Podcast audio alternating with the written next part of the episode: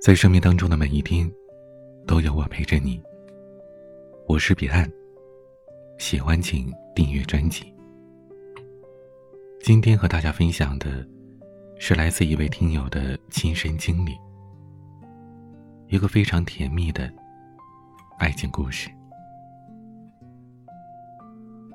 我和周琦第一次见面的地方，是我们学校的二食堂。虽然事后我并不记得当时的情景，可是周琦总是回忆给我听。据他介绍，当时我点了两份土豆泥，一份茄子烧肉，一盘凉拌鸡，一个番茄蛋汤，二两白米饭，加一两小面。端盘洗碗，手脚并用的从一大堆人里挤了出来。他本以为。我是给全寝室同学带饭菜的，结果我就坐在食堂最偏远的角落里，一个人吃了起来。就像神奇宝贝里小智决定用哪只小精灵一样，周琦的脑海当中突然跳出来一句：“就是你了。”然后对我展开了追求。周琦是土生土长的辽宁人，特别能吃。婴儿时的我，因为顿顿清空我妈的奶水而被认为是天赋异禀，但和周琦相比，我还是色彩行会的。他就跟那鱼缸里养的金鱼一样，投食的人不停手，他绝对不停嘴。他爷爷每次给他喂饭的最后一句，总是说：“地主家没有余粮啦。”养成习惯之后。他做事的时候，听到这句话，总是会条件反射般的说停就停。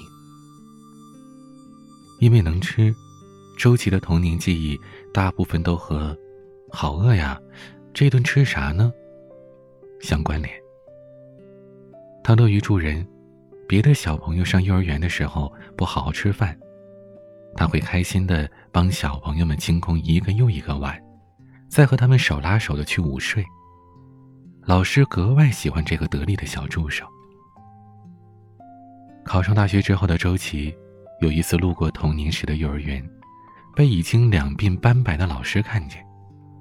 老师高兴地邀请周琦再进去帮他分忧，还说现在的幼儿园伙食是越来越好了，周琦起码能帮他干掉整个大班的。老师说话的架势。就像要周琦帮他吃掉整个大班的三十个小朋友似的。周琦暂时还不想吃人，就赶紧逃了。我很认真的问他：“那如果哪天你愿意吃人了，你能一下吃掉三十个小朋友的剩饭吗？”“不能，最多三个。”周琦很认真的回答我，然后。他又补充了一句：“最多。”对他自己的实力又确认了一次。在我们学校的操场，我和周琦吃了第一顿饭。自从在食堂对我惊鸿一瞥之后，他几经辗转，托人打听到了我的电话，然后以收快递的名义把我叫出了寝室。出了宿舍楼之后。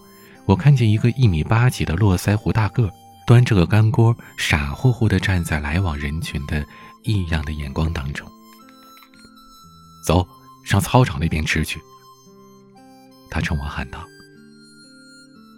我一脸茫然地看着这个傻大个，一言不发地转身回了寝室。然后，我带着我妈秘制的辣酱，欢快地跑下了楼。和陌生的周琦坐在操场看台上，吃了起来。那盆干锅叫陈氏脆皮鸡。店铺离我们学校有三公里，特别出名。鸡肉先用卤水浸熟，再高温油炸，出锅之后外皮红亮，焦脆可口，内肉雪白，鲜香绵软，一口咬下去，满满的都是幸福感。我用筷子挑着一块撒着孜然和葱花的脆皮鸡，往辣酱里随意一蘸，只把周琦看的是狂咽口水。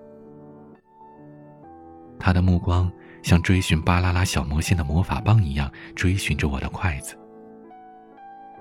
没等吃完饭，他就开口说道：“要不，咱俩在一起吧？我觉得我们会有很多共同语言的。”我没顾得上搭理他。我说：“有什么话呀？咱晚饭之后再说，正事儿当头，先别搞这些有的没的。”我对于吃，是如此的执着，这让周琦认定了我是他不可多得的人生伴侣。吃完饭，我们一起步行三公里之外去还锅，在路上，我们才来得及说认识之后的第四句话。可没想到，这一说下去，就收不住了。为了更方便的聊天和吃饭，我决定了和周琦在一起。我梦想当中的男朋友，其实和周琦是很不一样的。我第一个喜欢的男生是初中时的班长，他手指修长。面目清秀，笑容带着木兰花开的清香。在别的同学嘲笑我吃的多的时候，他总是善意的制止那些在青春期最伤人的行为。从此之后，我喜欢的男生几乎都是比着班长的模子刻画的，清瘦、白皙、温柔，笑容干净，彬彬有礼。从某种意义上来说。周琦巧妙的避开了我所有喜欢的点。我们在一起之后，我明白了喜欢和真爱的距离。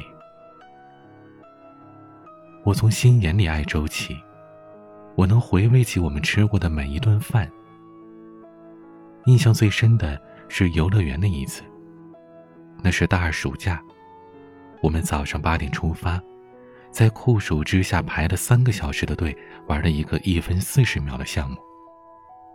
然后，兜转了一个小时，走到了一家叫“魔法大厨”的餐厅。望着菜单上六十八元一碗的牛肉面和七十八元一碗的鸡汤抄手，我们面面相觑。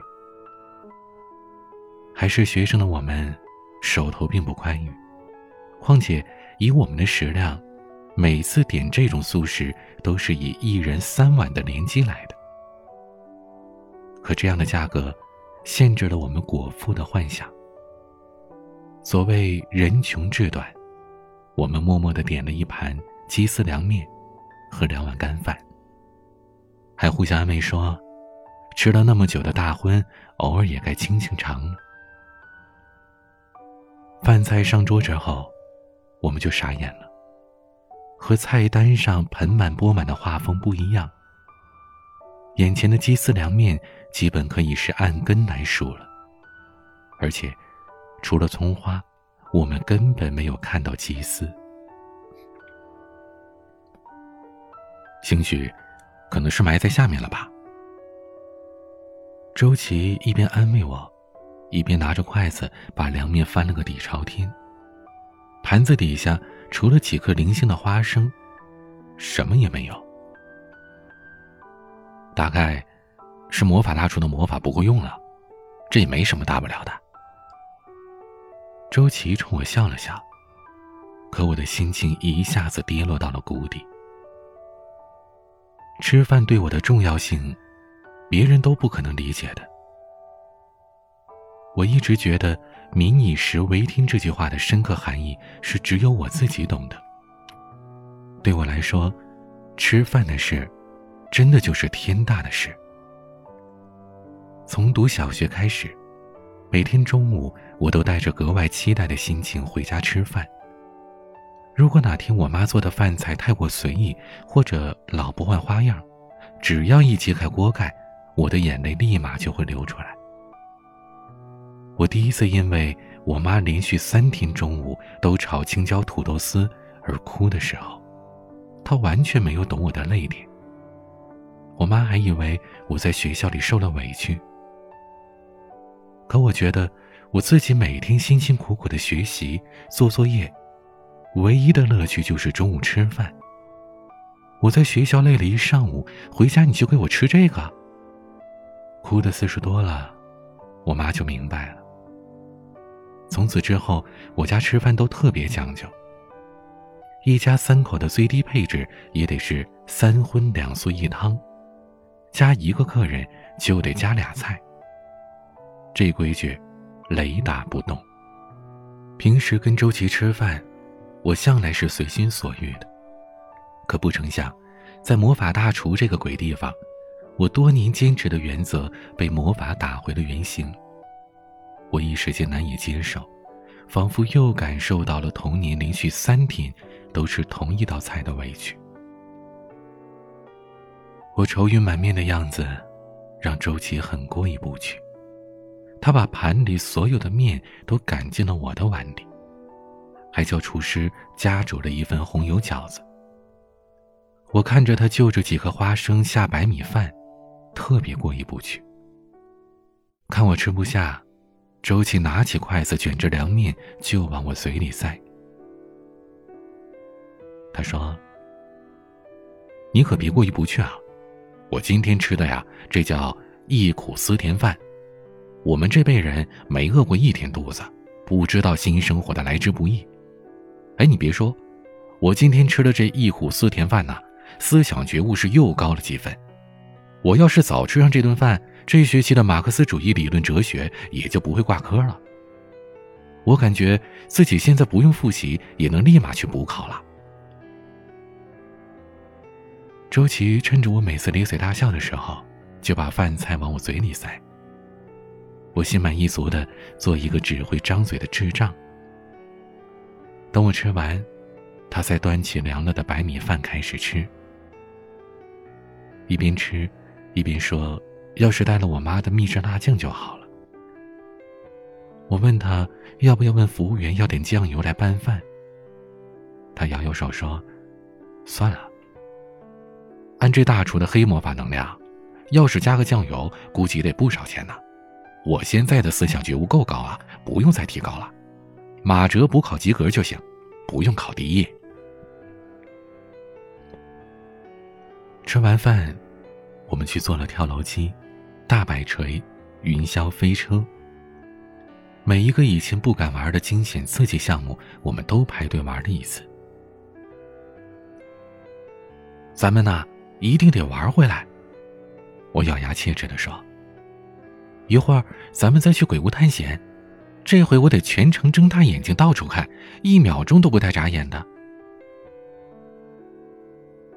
那天。我们一直玩到园区关门，才筋疲力尽、饥肠辘辘的离开。附近的饭店大多都关门了，我们兜兜转转来到了一家电影院。熟悉电影院价格行情的周琦，这回终于有了财大气粗的胆子，一下来了个连点五桶爆米花的暴击。我们包里背着爆米花，手里搂着爆米花。嘴里还塞着爆米花，乐呵呵的走出了电影院。我们走在空无一人的路上，蝉叫蛙鸣，在夜里格外的清晰。那时我和周琦在一起已经有半年了。虽然他经常说喜欢我，可我一次都没有对他说过同样的话。我总觉得，和他在一起，是自己随意做出的选择。可在那一刻，我觉得不是。在夏季的夜风当中，我用塞满爆米花的嘴，含糊的对他说：“周琦，我爱你。”尽管模糊不清，但周琦还是听到了。他突然顿住了脚步，在我猝不及防的瞬间，低头吻了我。我手里的爆米花掉了下来，洒满了地面。那是我唯一一次没有因为浪费粮食而心疼。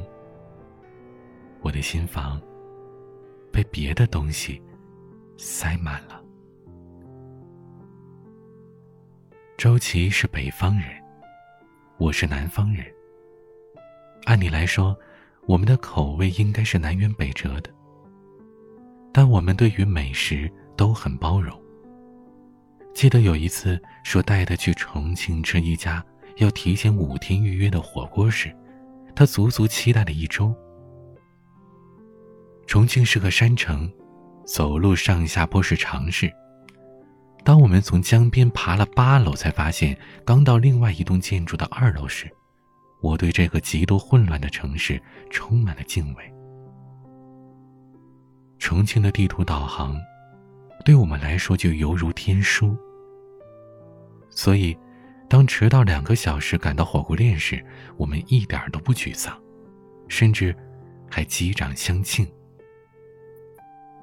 那家火锅店在一栋老旧楼房的负一层，因为低矮不透气，空气里的火锅味浓重醇厚。店里墙壁斑驳，灯管刺眼，塑料椅子散乱堆积。服务员急速穿梭于热气和食客当中，不耐烦地应付着顾客此起彼伏的要求。我从未见过这样的店。环境和服务这么差，生意却这么好。当火锅汤鼓出了第一个泡时，我就迫不及待的丢了一份鲜毛肚进去。我边烫毛肚，边给周琦讲解七上八下。夹着毛肚放进锅里，提起七次，放下八次，这样吃起来嫩脆爽口，既有嚼劲，又不会太老。当我第八次夹起毛肚往菜油碟里一蘸，再放入口中的时候，我突然觉得之前吃的火锅都白吃了。那晚，我们撑得每迈开一步，肚子里都仿佛经历了一个小周天的逆转。周琦甚至感慨着，人类从攀爬的猿猴进化到现在，是一件多么伟大的壮举啊！然而，今天晚上，他却心甘情愿的退化成无法直立行走的生物。由于撑得只能匍匐前进，我俩跟吸了大烟的败家子儿似的，在出租车上全程表演葛优瘫。当时我想，这个世界上，唯有周琦与美食，不可辜负。大学毕业前的最后一天，我和周琦去校门口吃云南过桥米线。他在辽宁已经找到了不错的工作，第二天就要踏上归乡的列车。而我则选择了留在大学所在的城市，继续扎根在父母身边，做一朵遥望东北的彼岸花。米线店老板是正宗的云南人。我们这四年没少照顾他生意。每次我们都将米线汤喝了个精光。汤底用骨头、母鸡肉混合云南火腿长时间的熬制而成。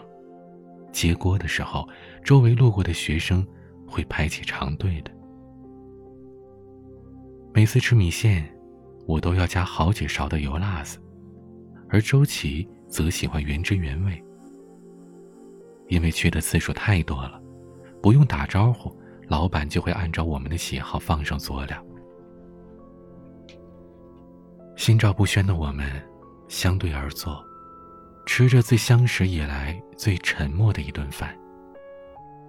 以前我们会交换对方爱吃的，我把里脊肉和玉兰片挑给他抛砖引玉。他会把乌鱼片、火腿肉、豆腐皮、豌豆尖等挑到我的碗里，堆成小山。可是今天，我们谁也没有这样做，都安静的吃着自己碗里的东西，慢条斯理的嚼着每一个葱花。似乎拖久一点，就能把时间拖成永恒。那一碗米线的时间里。我想了很多。我想起周琦每次在教室门口等我吃饭。他高高的个子站在熙熙攘攘的人群当中特别显眼，省去了寻找他的时间。我们总是能比其他同学更快的奔到食堂，避开抢餐的最高峰。我想起去西安的时候，他给我掰了满满一碗爱心形状的羊肉泡馍。等我兴高采烈的吃完之后，他才告诉我，之前上厕所忘了洗手。我还想起去游泳的时候，还没游十米我就饿了，要他上岸买凉面，我连点了五碗，他双手没拿住，一不小心掉了两碗在游泳池里。我们不仅遭受了其他泳客的怒骂，晚上还被管理员留下来打扫泳池。我看周琦一直把脸埋在碗里，忍不住的提醒他：“喂。”差不多行了啊，该告别就告别啊，地主家没有余粮了。然而这一次，他没有停下筷子，甚至根本没有抬头看我。我以为周琦离开之后，我会因为悲伤而短暂的厌食。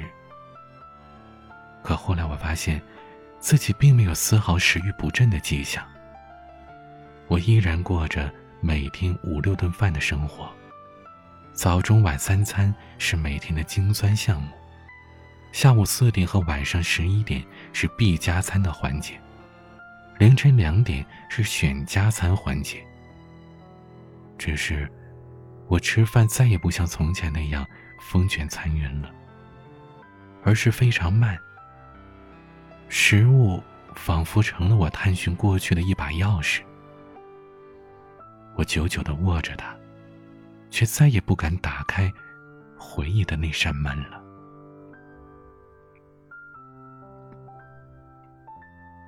我有的时候会独自回到学校。云南米线的老板停业了，据说他受不了太多的离别。每次大四学生毕业的时候来向他告别，他总能比毕业生哭的还伤心。他把门面转租给了一家沙县小吃。我会在那里买一笼包子带到学校操场上。操场上踢球的迎风少年换了一批年轻的面孔，在青春当中肆意奔跑。看台上坐着的看客还和以前一样多，可是再也没有人在这里吃干锅了。毕业前吃的那次砂锅米线，是我以周琦女朋友身份吃的最后一顿饭。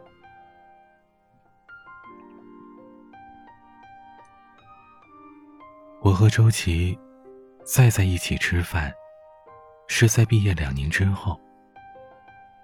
那天我坐夜间的航班出差去北京，空姐发餐之前。我先去了一趟卫生间，准备以最轻便的状态迎接即将到来的深夜晚餐。回座的时候，我看到一个熟悉而庞大的躯体冲着我傻乐。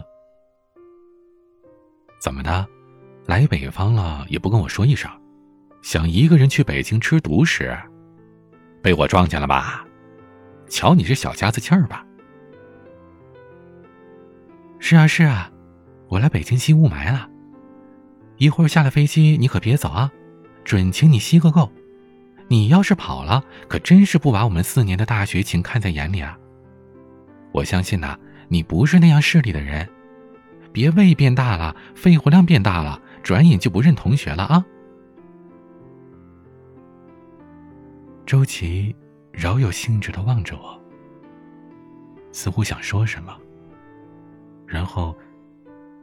嘴唇动了几下，又选择了沉默。我也没有开口，默默的坐了下来，茫然的将头转向了另一边。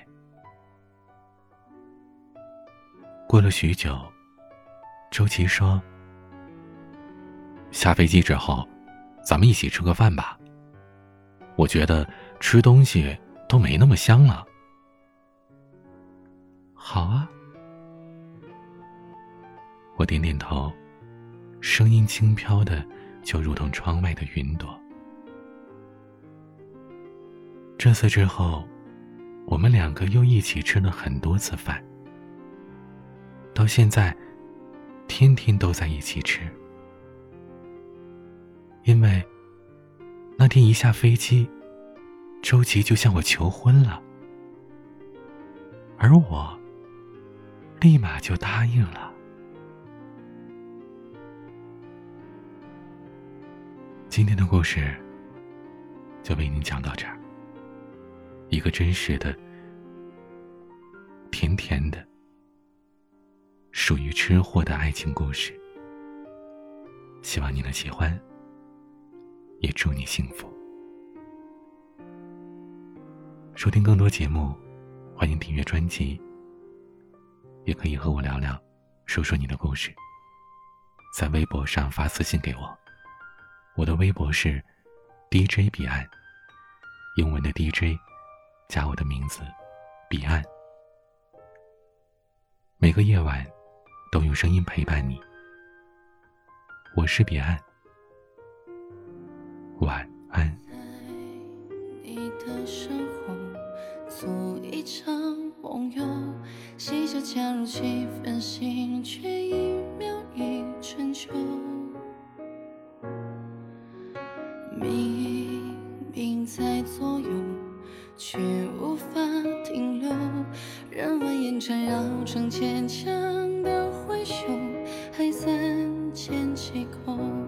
凝望着名为孤单的快乐，是我